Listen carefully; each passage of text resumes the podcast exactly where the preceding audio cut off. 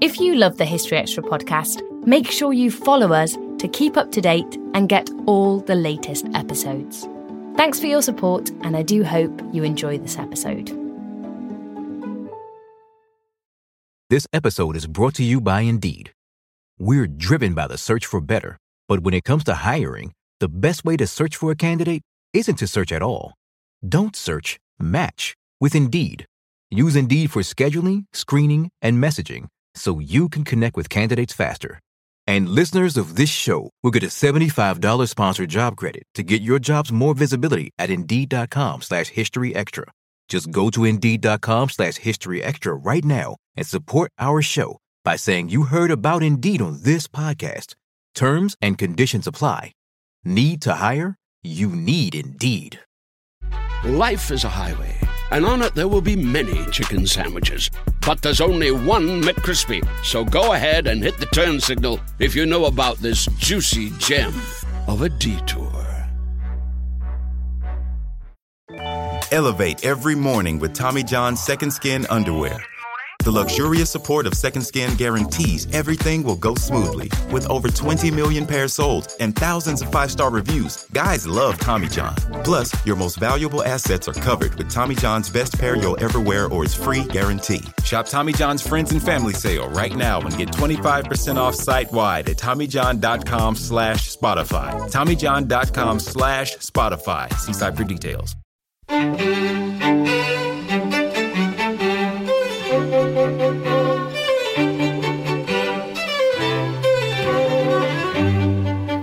Welcome to the History Extra podcast from BBC History Magazine, Britain's best selling history magazine.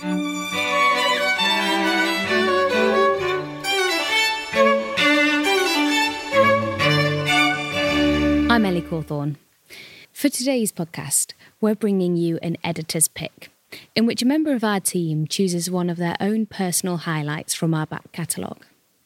Today's episode was the choice of our deputy digital editor, Eleanor Evans.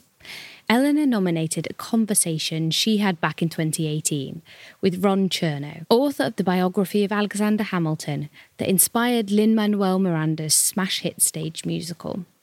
They spoke just before Hamilton opened in London's West End, and since the episode first aired, the musical has been released on Disney Plus to a huge global audience. In this interview, Chernow offers some great insights into Hamilton himself and also how his story made its way into song. I'm joined by a prize winning writer and historian, Ron Chernow, who's written biographies on John D. Rockefeller, George Washington, Ulysses S. Grant, and Alexander Hamilton, who we're going to be talking about today. Thank you so much for joining us. My pleasure. Thank you. So, Hamilton was a founding father of the United States of America and is the subject of a hugely successful hip hop musical, um, which I'd love to talk about in a, li- in a, little while. But if we could first go back way beyond the musical, um, and for those listeners who might not be familiar with the figure of Alexander Hamilton, um, he had a remarkable career, much of which I hope we can explore. Uh, he was effectively George Washington's chief of staff during the American Revolutionary War, during which he also later gained military glory. After that, he founded the Bank of New York. He was a key figure in the creation of the Constitution, uh, first Treasury Secretary of the United States under Washington's administration, and he died as a result of an infamous duel with Aaron Burr. Um, yet, when you came to him, I believe in the late 1990s, you write that he was fading into obscurity. Uh, so, why do you think this was, and what drew you to write about this American founding father? I know it seems comical now the idea that Hamilton was fading into obscurity in 1998 when I started writing about it, because now he's the darling of Broadway, maybe soon to be the darling of the West End, uh, as as as well. Um, you know, Hamilton, I felt, had never gotten his due. I felt that of the so called founding fathers of the United States, he was the most uh, neglected and um, underappreciated and misunderstood of those uh, figures. And Alexander Hamilton's uh, political enemies were uh, John Adams, Thomas Jefferson, James Madison, James Monroe. I just named presidents two, three, four, and five. I mean, if history is written by the victors, history had been very much written by Alexander Hamilton's enemies, so that he'd always been portrayed uh, as this ferocious snob. He was the stooge of the uh, of, of, the plutocrats. But um, for most Americans, and again, you know, British audiences that see the show and they may feel that they're at a disadvantage in terms of knowing the history. Americans don't know their history very well either so they won't be quite as much of a disadvantage as they'll think. But when I started uh, doing the book, uh, most Americans, including I think Lin Manuel Miranda, when uh, he first read the book, uh, they knew two things about Alexander Hamilton. He is on the uh, ten dollar bill in the United States, uh, and they knew that he had died in a duel with. Um, Vice President Aaron Burr at the time, but that pretty much exhausted what most people knew. And yet, the more that I read about him, I realized that his uh, personal story was far and away the most dramatic, and in fact, rather unbelievable uh, story of any of the founders. And uh, also, there was a feeling that he was kind of a second or third rate uh, founder. And the more I read about his achievements, his achievements were so monumental that I felt that he deserved to be up there on the pantheon with George Washington and Thomas Jefferson, Benjamin Franklin et al. And I think a really fascinating aspect, which comes out immediately in your book, is that um, despite all of these achievements, remarkable achievements in American history, um, his uh, origins were unexpected, I think, for some. So I wonder if you could tell us a little bit about his birth in the West Indies and the hardships he suffered as a young man. Right. He, you know, he was born on the island of Nevis, which made him a British subject, which is interesting in terms of what subsequently happens in his career. Uh, but then when he's around uh, 10 or 11 years old, um, his family moves to uh, St. Croix, which is today one of the U.S. Virgin Islands, but at the time was a Danish uh, colony. And then Hamilton uh, undergoes this ghastly series of misfortunes, like something out of uh, Charles Dickens' novel. Um, uh, his parents were uh, not married. His mother had been married before, and under the terms of that divorce, she could not legally remarry, which essentially um, consigned Alexander to being illegitimate, which was no small thing to have that stigma in the 18th century. But then what happens? his biological father, or we think his biological father, James Hamilton, who was Scottish, the younger son of a Scottish laird, uh, James Hamilton abandons the family when Alexander is 11. Uh, his mother then dies when he is 13.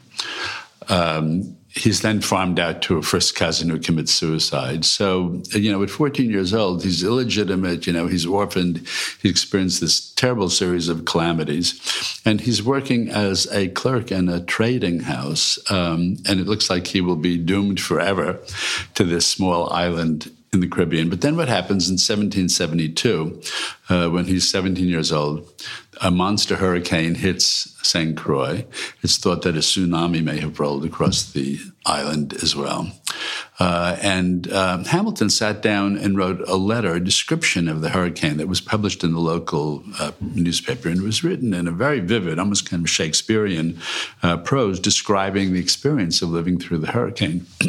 well, all the local merchants on uh, St. Croix suddenly discovered that they had this young prodigy in their midst, and Hamilton was largely self educated. He was an autodidact throughout his life. They were so astonished by this letter describing the uh, hurricane that they banded together and they took up a collection to send him to the North American uh, colonies, possibly with the idea that he would become a, a, doctor and come back and tend to the island. That, of course, didn't uh, happen. And so he's around 17 years old, 1772. He goes to the North American uh, colonies, winds up in New York, and he doesn't know a soul. He doesn't have any connection in the world. He's armed with a few letters of uh, introduction. That was it. And by an extraordinary series of um, circumstances, uh, five years later, he ends up as aide de camp and chief of staff to General George Washington. So Hamilton was somebody who um, radiated genius as well as radiated uh, charm. There was a quote that I always loved. Uh, uh, Samuel Johnson said of uh, meeting Edmund Burke. He said that um, Burke was so brilliant that if one day you sheltered under an awning from the rain, and there was this stranger who was Edmund Burke, and you chatted with him for five minutes, and then five minutes later the rain stopped and you said goodbye and parted ways. By the end of the five minutes, you would have known you were in the presence of genius. And I think that was exactly how people re- responded to, to Hamilton, that his brilliance kind of overflowed with this brilliance and charm and um, and, and, and wit. So his his rise, I would say meteoric, which is a cliche, but it kind of gives new new meaning to that uh, term.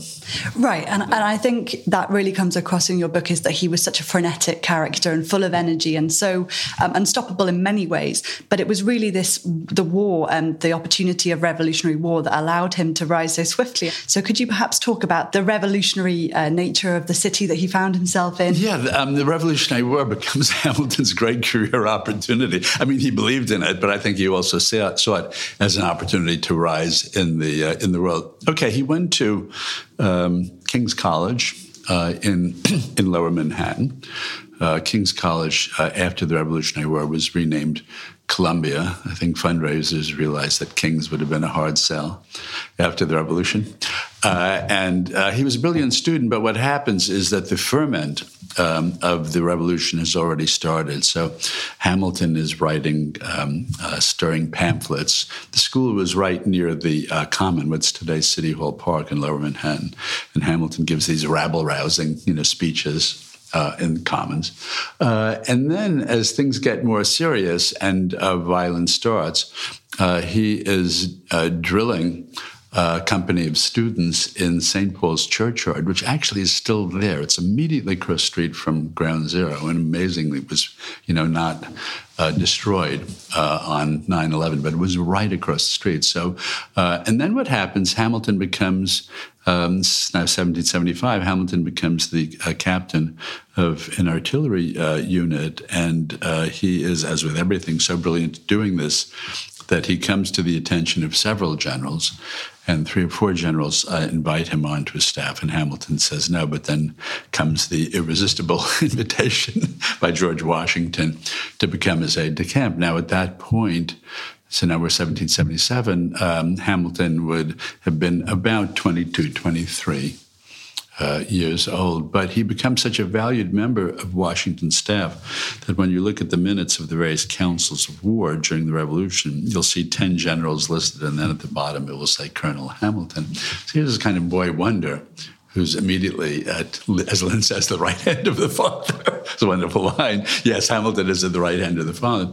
But Hamilton, you know, anyone else would have been thrilled by that position. Hamilton is chafing because Hamilton, from the time that he was a boy, in fact, from our earliest letter that he wrote in his early teens, he's dreaming of battlefield glory. So he feels chained to the desk with Washington. Washington needed um, a great letter writer more than he needed another battlefield hero because Washington actually had uh, 14 political masters. He was dealing with the Continental Congress, uh, but there were also uh, 13 uh, governors of the 13 states. So he had to he had this vast correspondence with his, his 14 masters. And Hamilton was a great letter writer, and Washington would give him the gist of what the letter should say, and then out would pop this you know beautiful letter. And Hamilton learned to very much sort of write in the vein of uh, George Washington. So there's friction between them because as Lin says, you know, Hamilton would rather fight, not write, which is accurately uh, put. And then uh, finally, Hamilton can stand it no longer. He kind of provokes a, a quarrel with Washington and quits his staff. But basically, Hamilton is just lining himself up for a battlefield assignment, which happens at Yorktown, which, of course, is the climactic battle of the war. And Hamilton finally achieves the battlefield heroics that he's been dreaming of since his early adolescence.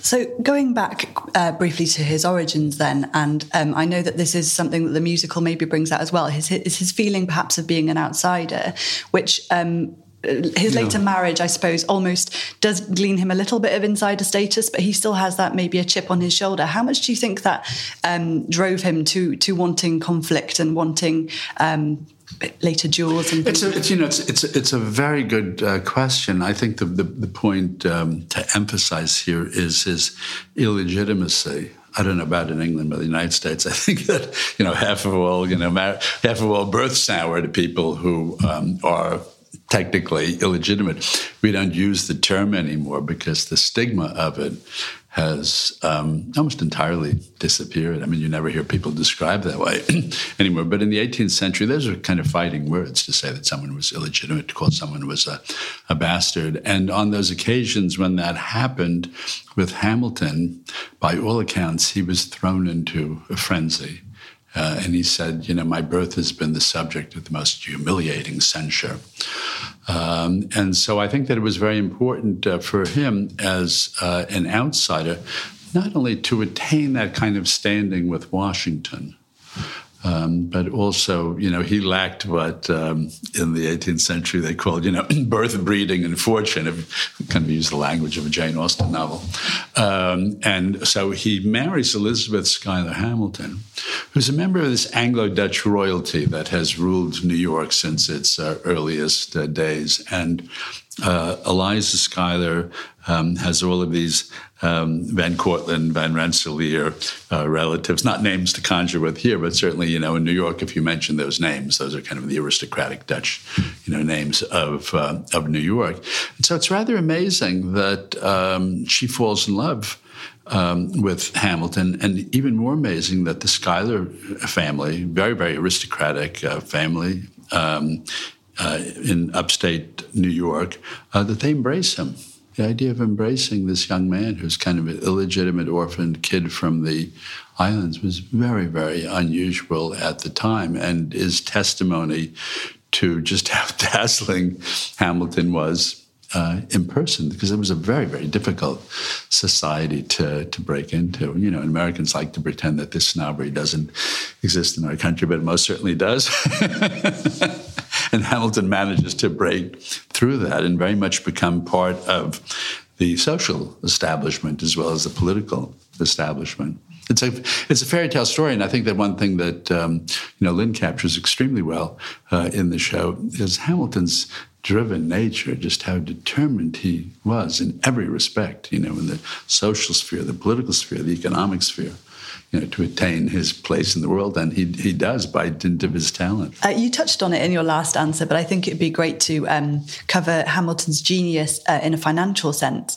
Um, so it was in the late stages of the Revolutionary War, I think, that he began to really think ahead in terms of the um, financial institutions of the United States, the early United States. Um, can you perhaps explain the type of systems he was looking at and what he was advocating for? Yeah, actually, you know, during the um, Revolutionary War, he's lugging from camp camp to camp. Enormous folio sized volume, uh, Malachy Postlethwayt's Dictionary of Trade and Commerce. And he's already kind of, you know, boning up uh, for being uh, Treasury Secretary. During the war, uh, Hamilton was very closely studying the uh, the British system because he realized that um, Great Britain had a lot of advantages uh, over the the colonists, and one that was really foremost in his mind was was Britain's financial power that Britain had, you know, arranged its credit in a way that enabled it to raise money, you know, when war was uh, needed. Uh, and so Hamilton is basically kind of studying, um, you know, the British system and then copying the British system in order to overtake the British system, maybe not unlike what a China is going through with the United States uh, today. So that um, uh, after the war, he establishes the first private bank in New York, um, the Bank of New York. He's not only a director; he sits there single handedly, you know, writes the Constitution and bylaws for the bank. And then, very significantly, when uh, he is Treasury Secretary, he creates the first central bank in the United States, called the Bank of the United States, really the forerunner of what's today the Federal Reserve System. And as he's writing up the bylaws of the uh, Bank of the United States, he's sitting there with the bylaws of the Bank of England on the on the desk. So he's kind of very self consciously uh, copying that uh, system. He also the single most important thing that Hamilton ever did in his life uh, sounds, um, at first blush, very technical. Uh, and it was this assumption of state debt that uh, by the time uh, the federal government was formed and he became the first Treasury Secretary, um, the United States had um, used uh, debt in order to finance the Revolutionary War. And the government was in arrears, both principal and interest on that debt. So essentially, the government starts and it's bankrupt, and he's the Treasury Secretary. And he decides that he's going to pay off that debt in full. He, he, he, he you know, extends the, um, the deadline for repaying it, but he's determined to establish American credit and he makes a very interesting decision that at first glance seems counterintuitive. There was $50 million in uh, federal uh, debt that the Continental Congress had incurred, and then there was $25 million that the state governments had independently incurred. Hamilton says to the states that he wants to assume the $25 million debt. In other words, he wants to take the money off their books and put it onto the books of the federal government. This seems counterintuitive. What government in history has voluntarily asked to increase debt and taken debt off the hands of other government entities? So, why did he do that? Um, Hamilton did it because he knew that if the federal government assumed that state debt, that it would forever after have a lock on revenues um, and in fact, there was a famous uh, dinner deal, and it's mentioned in the uh, the show. There's a dinner deal in which Hamilton felt so strongly about state debt that he had a dinner with Thomas Jefferson and James Madison, and Jefferson Madison agreed that they would support the assumption of state debt, and in exchange, uh, the U.S. capital would be put on the Potomac River, where Washington, D.C. is in fact uh, today. Uh, Thomas Jefferson, in later years, uh, said that it was the single biggest mistake of his career because it's so tremendously centralized power in the federal government, he didn't realize what Hamilton's underlying agenda was. He didn't realize kind of what the underlying logic uh, of the whole thing uh, was. And so, you know, I always say to American audiences, we pay, you know, federal, state, and local taxes. I always say to American audiences that um, Americans to this day pay more in federal taxes than state local. And it goes back to that dinner deal about the assumption of state debt. So Hamilton knew exactly what he was doing. But it was kind of characteristic of him that he would take something that seemed like a very technocratic program uh, and embedded in that uh, was a political agenda that would not immediately be apparent. Very clever, yeah. And it was after the Revolutionary War that he was um, invited to join the Congress. Um, and then he was a key figure in the forming of the Constitution. Yeah, in fact, we know what happens. He actually, he's at a conference uh, in, in Maryland. He personally issues the appeal to the Constitutional Convention. He attends it as a delegate from New York. He's the only New York delegate to sign it. And then what happens afterwards, no less important. Uh, because uh, after the uh, Constitution was approved in Philadelphia in 1787, it had to be ratified by the individual, by conventions in the individual states. So Hamilton, along with Madison and John Jay, Hamilton dreams up the idea that there'll be a series of essays that will defend the Constitution pretty much article by article. And they were called the Federalist Papers, and there were 85 of them.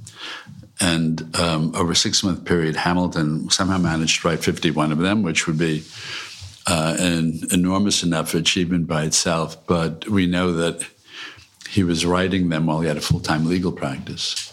So he was, as it were, writing these nights and weekends. Um, and we have anecdotal evidence of you know Hamilton dashing off the final sentences, and the printer would be sitting in the outer office and then kind of rush to print it. And um, the, the, the Federalist Papers are considered the greatest uh, interpretation of the U.S. Constitution, and over the last two centuries, they have been cited more than 300 times by the U.S. Supreme Court, which is far more than any other documents. They have almost acquired the status of the Constitution itself. They're kind of held in that much uh, reverence. And it's amazing because they really were, you know, work of journalism pumped out under great pressure. Um, and one of Hamilton's enormous uh, achievements. And when you read them today, they're just almost letter perfect. This episode is brought to you by Indeed. We're driven by the search for better, but when it comes to hiring, the best way to search for a candidate isn't to search at all. Don't search, match with Indeed. Use Indeed for scheduling, screening, and messaging so you can connect with candidates faster. And listeners of this show will get a $75 sponsored job credit to get your jobs more visibility at Indeed.com slash History Extra. Just go to Indeed.com slash History Extra right now and support our show by saying you heard about Indeed on this podcast. Terms and conditions apply. Need to hire? You need Indeed.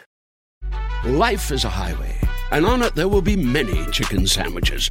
But there's only one McCrispy. So go ahead and hit the turn signal if you know about this juicy gem of a detour. Elevate every morning with Tommy John's Second Skin Underwear.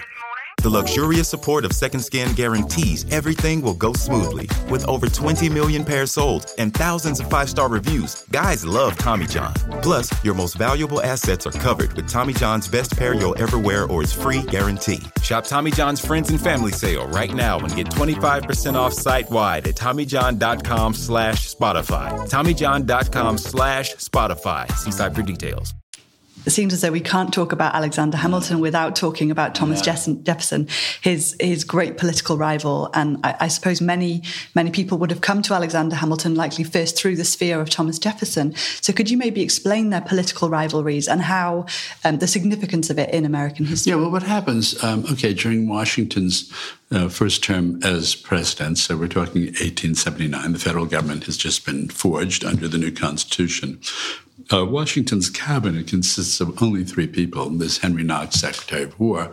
Um, there's Alexander Hamilton, uh, Secretary of the Treasury, and there's Thomas Jefferson, who was Secretary of State. In order to um, understand the, the, rivalry, first have to point out that um, Thomas Jefferson starts at the State Department with uh, six people, Knox at the War Department with 12. Uh, Hamilton, because there's all these customs inspectors and revenue collectors, Hamilton's Treasury Department is immediately several hundred people, which was considered, by the standards of the day, very large bureaucracy. So Hamilton, um, at age 34, uh, and about a dozen years younger than uh, Jefferson, is immediately more like the prime minister of the administration because his Treasury Department is, you know, considerably more than ninety percent of the government. So there's that kind of um, rivalry. But then what happens um, was, you know, the the, uh, the, the, founders of the United States all hoped that they would be spared the bane of parties, which they called factions at the time. But um, actually, what happens within the first year or two of Washington's first term is that uh, the two-party system arises, and uh, Washington's horror it arises within his own cabinet from Hamilton and, and, and Jefferson. It was partly a personality clash. You know, um, uh, Hamilton was extremely dashing and flamboyant. Thomas Jefferson was very quiet. He was very courtly. Um, if you uh, disagreed with Jefferson in, in, person, he probably would not confront you. He would just sort of make a mental note that he was going to get back at you in his own quiet way, in his own quiet time. Hamilton would immediately sort of engage you and challenge you. It's kind of very different uh, personalities, but they came to embody two different uh, political philosophies. And these two different political philosophies still resonate through American politics to this day. Okay, some of the conflicts in their positions. Uh, Hamilton believed strongly uh, in a powerful central government. Uh, Jefferson believed strongly in states' rights.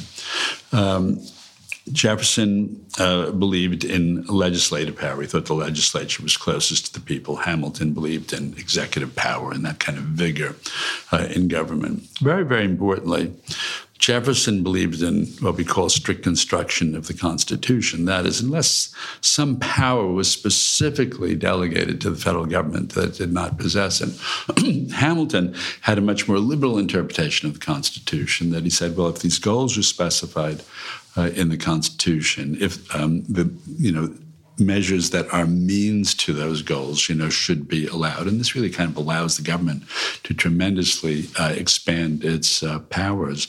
Um, so as I said, these things still resonate. And then very importantly, and I think I emphasize this in the book, and certainly Lin emphasizes it in the show as well, um, Thomas Jefferson owned 200 slaves. And his defense of states' rights was very much a defense of the slavery uh, in those southern uh, states. Um, Hamilton was an abolitionist during the war. He champions a plan to emancipate any slaves who are willing to fight for the Continental Army. Of course, the British were doing something very, very similar uh, on the other side. Uh, and then after the war, Hamilton co founds the first uh, abolitionist society in New York. So I think more and more, you know, as time has gone on, when we look back, that um, the relationship between Jefferson and Hamilton looks different because, you know, when I was growing up, it was Thomas Jefferson was this perfect human being. He was the tribune of the common man, you know, and woman. And Hamilton was, you know, a fierce elitist. And then when you kind of look in terms of their attitude towards uh, slavery, their attitudes towards Native Americans, Hamilton starts to look better and better, and Jefferson does does not. So that's kind of been a major change in the way these figures uh, are perceived. So I'd love to talk about Eliza Hamilton, who um, bookends your your marvelous book. Um, you already spoke about how her marriage kind of legitimized Hamilton in some ways.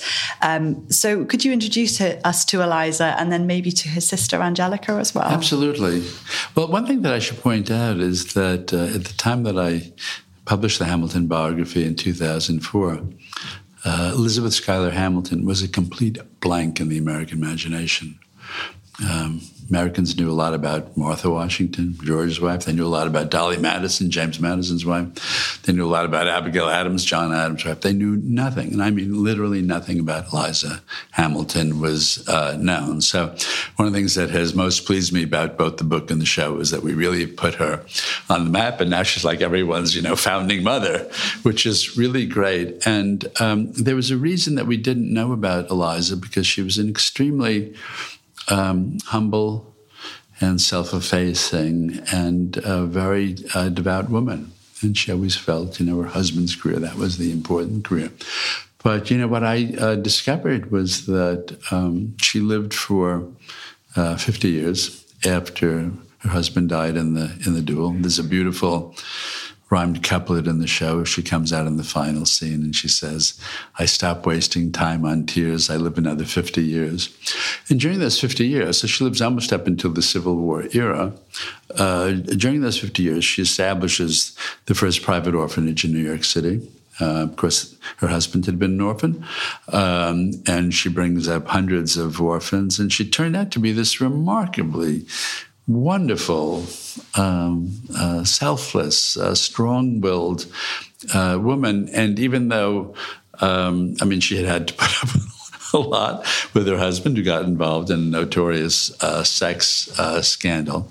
But she was very, very loving and forgiving. And in all the letters she wrote after he died, she always referred to her sainted husband. So she was willing to forgive his excesses. Now, they had, it was kind of a, I guess, menage a trois would not be right quite the right expression for it, but uh, everyone noticed that uh, Hamilton was um, no less fascinated by his sister-in-law Angelica uh, than by Eliza. In in the show, when Hamilton meets Angelica, she's still single, which makes Ken more interesting. In reality, when they met, Angelica was already married, so almost by default, Hamilton was going to end up with um, uh, Eliza.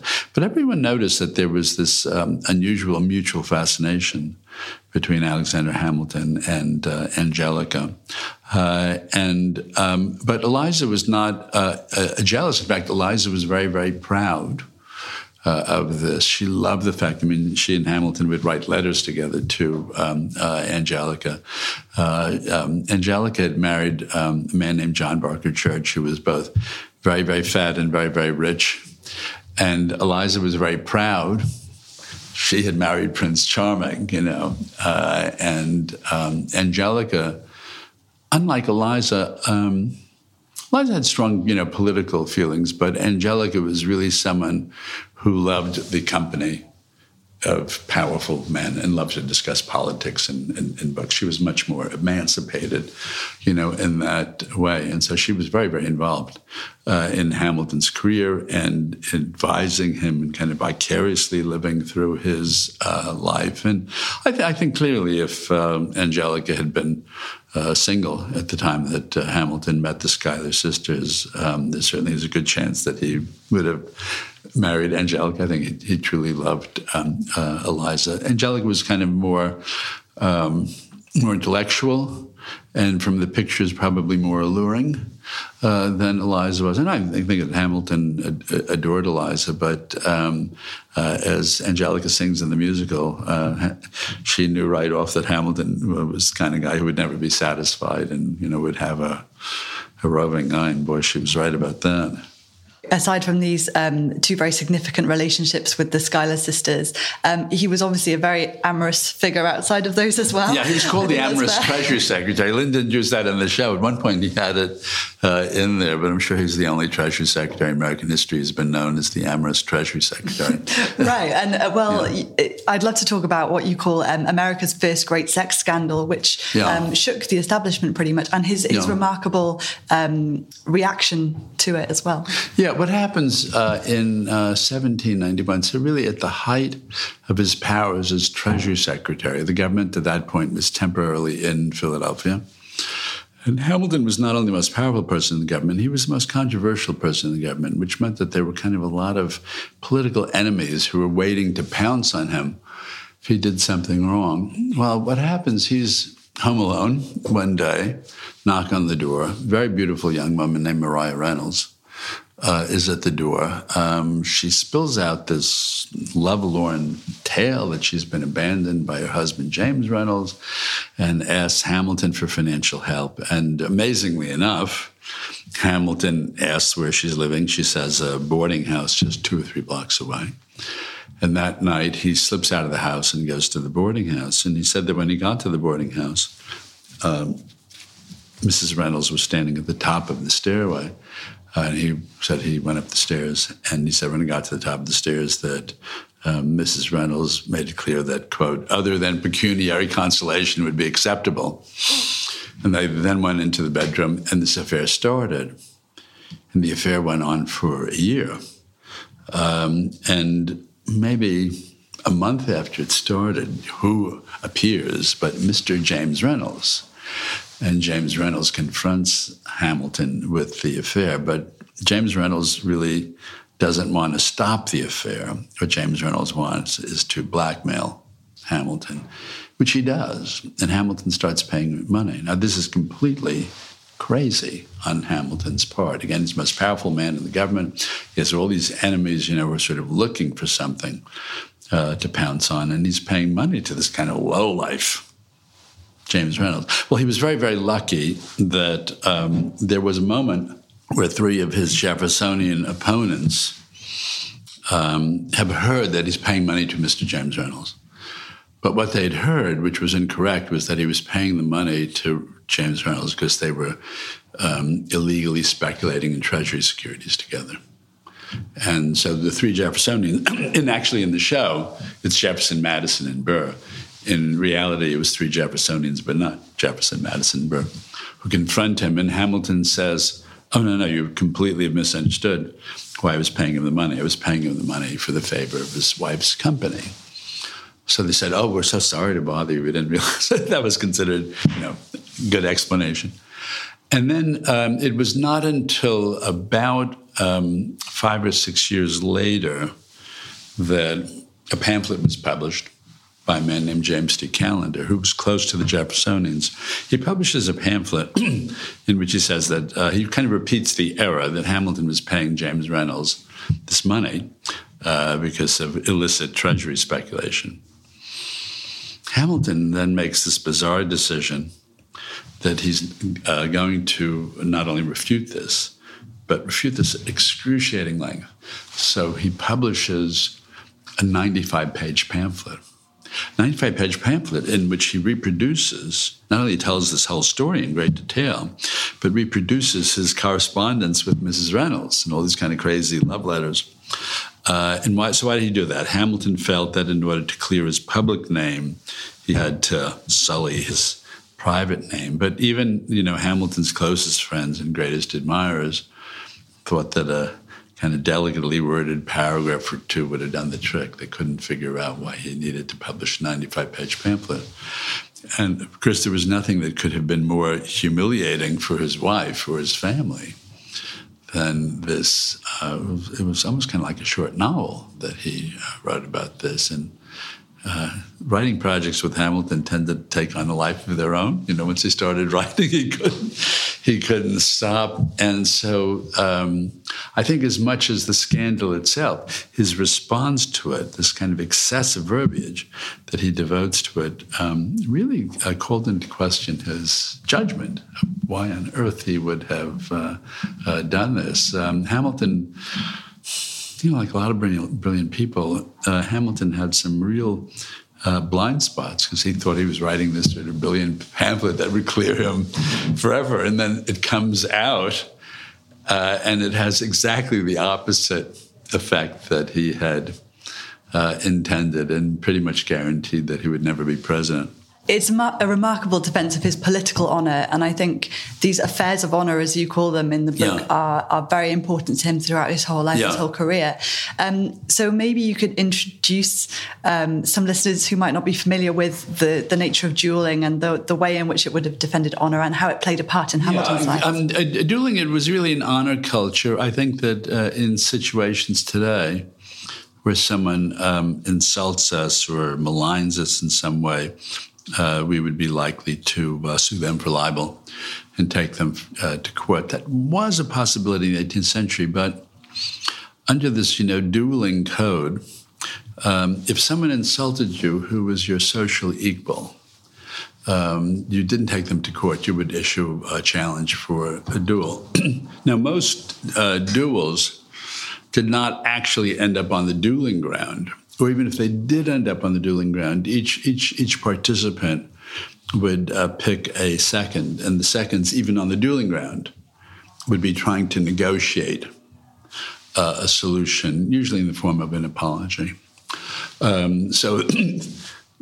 the, the, the duel itself, the possibility of you know being injured, even you know being killed, that sort of concentrated everyone's you know mind um, on it, and the uh, seconds would try to negotiate a solution. Hamilton actually had been involved in many of these so called affairs of honor.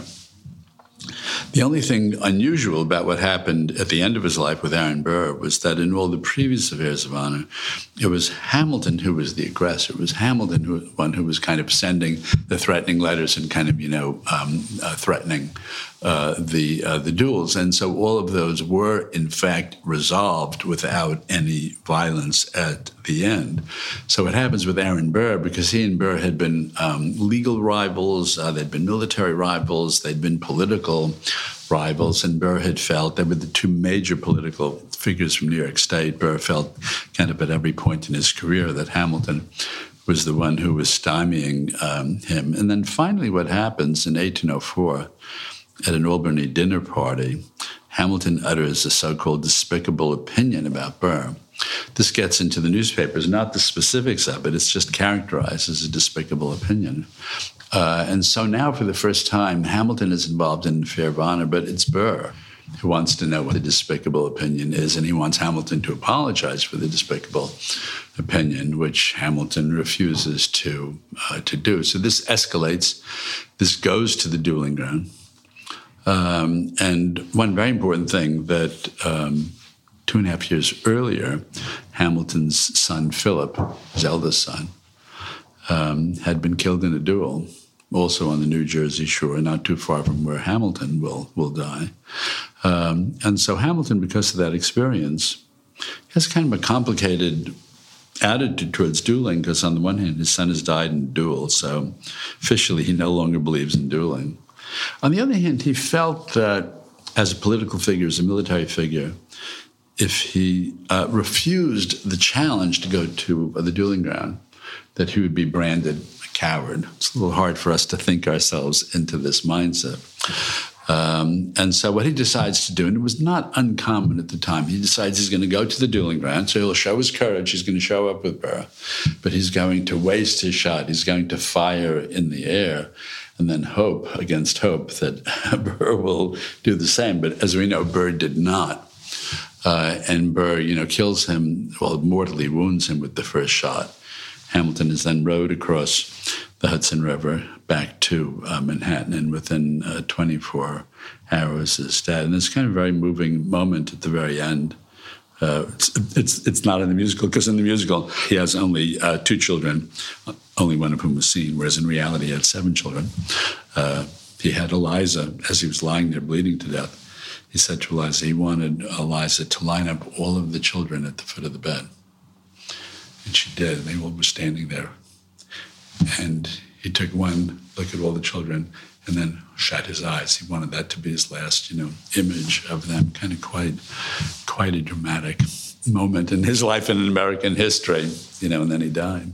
It is a remarkable history, a remarkable end to a remarkable life. But um, I might say that it's not necessarily the most obvious fodder for a, a hip hop musical at first yeah, glance. Yeah. Um, so I'd love to talk to you about sure. um, your work on the musical, which sure. Lin Manuel Miranda has written, and it's a massive hit, obviously. Um, as a historical consultant on the musical, um, can you talk a little bit about your work on it and how it came about? Yeah. So the story was this. Okay, the the uh, the biography came out in two thousand four. I met Lin in the fall of 2008. He was still starring in his first uh, musical. It was called In the Heights, which was a very autobiographical musical about growing up in a Latino neighborhood on the Upper West Side of Manhattan. Uh, I found out through a mutual friend that uh, Lin had read the, uh, the, the book and made a huge impression on him. And I went to see In the Heights, and then went backstage to meet Lin, and we had this unforgettable conversation where uh, I said, Lin, I gather my book made an impression on you. And he started telling me he had been reading the book on vacation in Mexico. And he said hip hop songs started rising off the page as he was reading it. And um, he said to me uh, very earnestly, he said, you know, Ron Hamilton's life is a classic hip hop narrative. And I thought to myself, pal, I have no idea what you're talking about. Um, but what Lin felt, Lin had two points of entry. Uh, one was that this hip hop narrative idea that uh, for him, you know, hip hop heroes are people who had written their way out of poverty or obscurity kind of through their power, the power of language. So that was one thing. The other, Lin is from a Puerto Rican family, and uh, so he saw the Hamilton story as kind of classic immigrant story. Lin's father, who's from Puerto Rico, had come to New York in his late teens, knowing very little English, ended up, I think, getting a PhD, you know, and having a very successful career as a political consultant to various um, New York uh, mayors. So, uh, and so the very first time that I met Lin, uh, he said to me, uh, Would you like to be the historical consultant to this non existent musical? Uh, so I laughed and I said to him, You mean you want me to tell you when something is wrong? And he said, Yes. He said, I want the historians to take this seriously, which, which they have.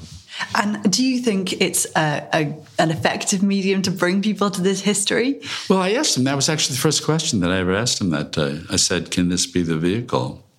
For telling uh, this is a very complicated man. It's a very complicated story. Uh, I mean, usually the world of uh, musicals is kind of a make believe world with two dimensional characters. This was very complex. And he said, Ron, I'm going to educate you in hip hop. And he t- pointed out a number of things that are very germane to the show. Number one, because the hip hop lyrics are very dense and rapid, you can pack enormous amount of information uh, into them. It's really, Hamilton is a little under three hours, but it's really like a six hour show squashed into three hours because the hip hop is so compressed. You start pointing out things like the, the hip hop, um, it's a lot of rhyme, there are rhymed endings, this internal rhyme.